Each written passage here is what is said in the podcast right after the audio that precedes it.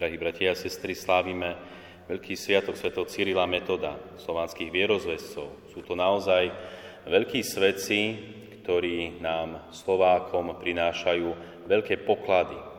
Také veľké poklady, že aj ústava alebo preambula ústavy Slovenskej republiky spomína duchovné dedictvo svätého Cyrila Metoda. Už v ústave, v preambule ústavy Slovenskej republiky sa píše my národ slovenský, pamätajúc na politické a kultúrne dedictvo svojich predkov a na stáročné skúsenosti zo zápasov o národné bytie a vlastnú štátnosť v zmysle Cyrilo metodského duchovného dedictva a historického odkazu Veľkej Moravy a tak ďalej. Čiže už tejto preambule Ústavy Slovenskej republiky máme zakotvené to Cyrilo-metodské duchovné dedistvo a historický odkaz Veľkej Moravy. A tak čo je to, milí bratia a sestry, to Cyrilo-metodské duchovné dedistvo? Je dobré poznať svoje dedictvo, je dobré poznať svoje korene, svoju históriu, aby sme ju poznali a tak, aby sme vedeli napredovať. Jednoducho, ak človek nepozná svoje korene, svoju históriu, ťažko môže správne napredovať, správne ísť dopredu, poznať svoj cieľ, poznať, kým je a kam ide. A tak, čo je toto Cyrilo metodské duchovné dedictvo? Určite je to písmo v reči ľudu, ktoré metod zostavila a priniesol na Veľkú Moravu. Je to aj určite preklad Svetého písma do tejto reči a tak sa aj Sveté písmo stalo veľmi zrozumiteľným a chápaným. Je to určite aj preloženie liturgických kníh do reči ľudu a slúženie liturgie nie v tom trojazyčnom spôsobe, ale v novej reči staroslovenčine v reči ľudu. A určite je to aj vysvetenie nových kňazov, už nie cudzích kňazov, ale rodákov. Vysvetenie domorodcov, dalo by sa povedať Gorazda, Klimenta, Angelára a Nauma, ktorí boli domorodci, ktorí boli vlastne ľudia z ľudí, Jednoducho oni poznali nielen tú kultúru našich predkov, ale poznali aj ich srdcia, ich city. Jednoducho boli blízki tým ľuďom. Toto je naozaj veľké dedictvo, ale múdrych knihách sa píše, že tým najhlavnejším činom cyrilometodskej misie na Veľkej Morave bolo určite zavedenie slovenského jazyka do liturgie. Jednoducho ten domorodý jazyk, ktorým vlastne ľudia sa iba medzi sebou rozprávali, bol oficiálne zavedený do liturgie a tak ľudia mohli byť na liturgii. Čiže na Svetej Omši plnohodnotne prítomní a mohli plnohodnotne vnímať liturgiu, Svetú Omšu. Pretože dovtedy sa liturgia Svetá Omša slúžili iba v tých trojazykoch, hebrejčine, gréčtine, latinčine. A kto vtedy pozná tieto jazyky, alebo kto z nás pozná tieto jazyky, to pozná latinčinu, gréčtinu či hebrejčinu, kto sa dokáže v nej modliť, vnímať svetú omšu, čo sa tam hovorí. Čiže ani my, ani vtedajší ľudia nepoznali tieto tri jazyky a tak, keď boli prítomní na liturgii, len ťažko mohli vnímať, čo sa tam deje. Jednoducho nerozumeli tomu. Nerozumeli a konec koncov v tom sa odzrkadľovala aj ich viera, ktorá jednoducho v tomto musela krývať. A tak toto bol ten najväčší poklad, ktorý doniesli Cyril a Metod na Veľkú Moravu a to bolo práve zavedenie slovenského jazyka do liturgie.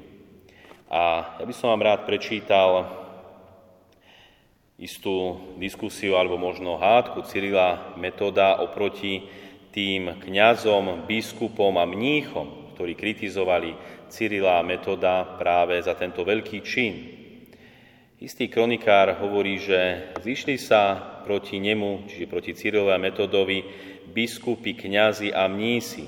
Ako Havrani a Sokolia hovorili, človeče, povedz nám, prečo si utvoril teraz Slovienom písmená a učíš ich, čo nikto iný predtým nevynašiel. Ani apoštol, ani rímsky pápež, ani Gregor Bohoslovec, ani Hieronym, ani Augustín. My však poznáme len tri jazyky, ktorými sa patrí v knihách sláviť Boha. Hebrejský, grécky a latínsky. Konštantín bránil a obhajoval slovenskú liturgiu a povedal im, či neprichádza dáž od Boha na všetkých rovnako, či slnko nesvieti na všetkých, či nedýchame na vzduchu rovnako všetci, nehambíte sa len tri jazyky spomínať, a nariadiť, aby ostatné národy a kmene boli slepé a hluché. Takto vnímal svätý Konštantín liturgiu tých troch jazykov, že ľudia sú práve vtedy slepí a hluchí. A naopak práve týmto veľkým činom, že Cyrila Metod priniesli liturgiu v slovenskom jazyku, im otvorili oči, otvorili im uši, otvorili im vieru. Toto bol ten najväčší poklad, ktorý nám bol daný.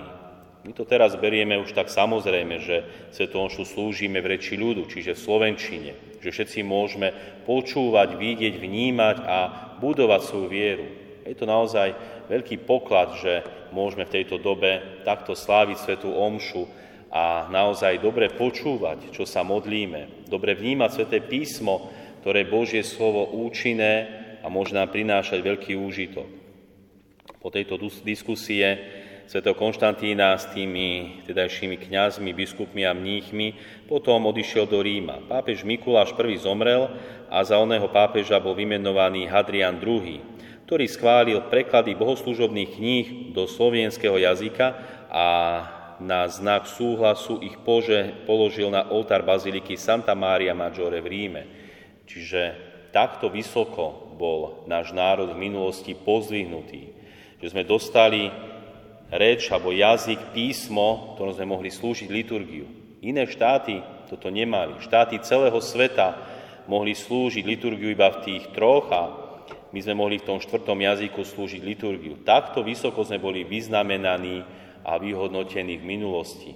Drahí bratia a sestry, toto je ten najväčší poklad, že sme sa mohli priblížiť k Bohu, že sme už nemuseli byť hluchí a slepí, mohli nám byť otvorené oči a uši a dobre vnímať Božie požehnanie a Božú blízkosť pri nás.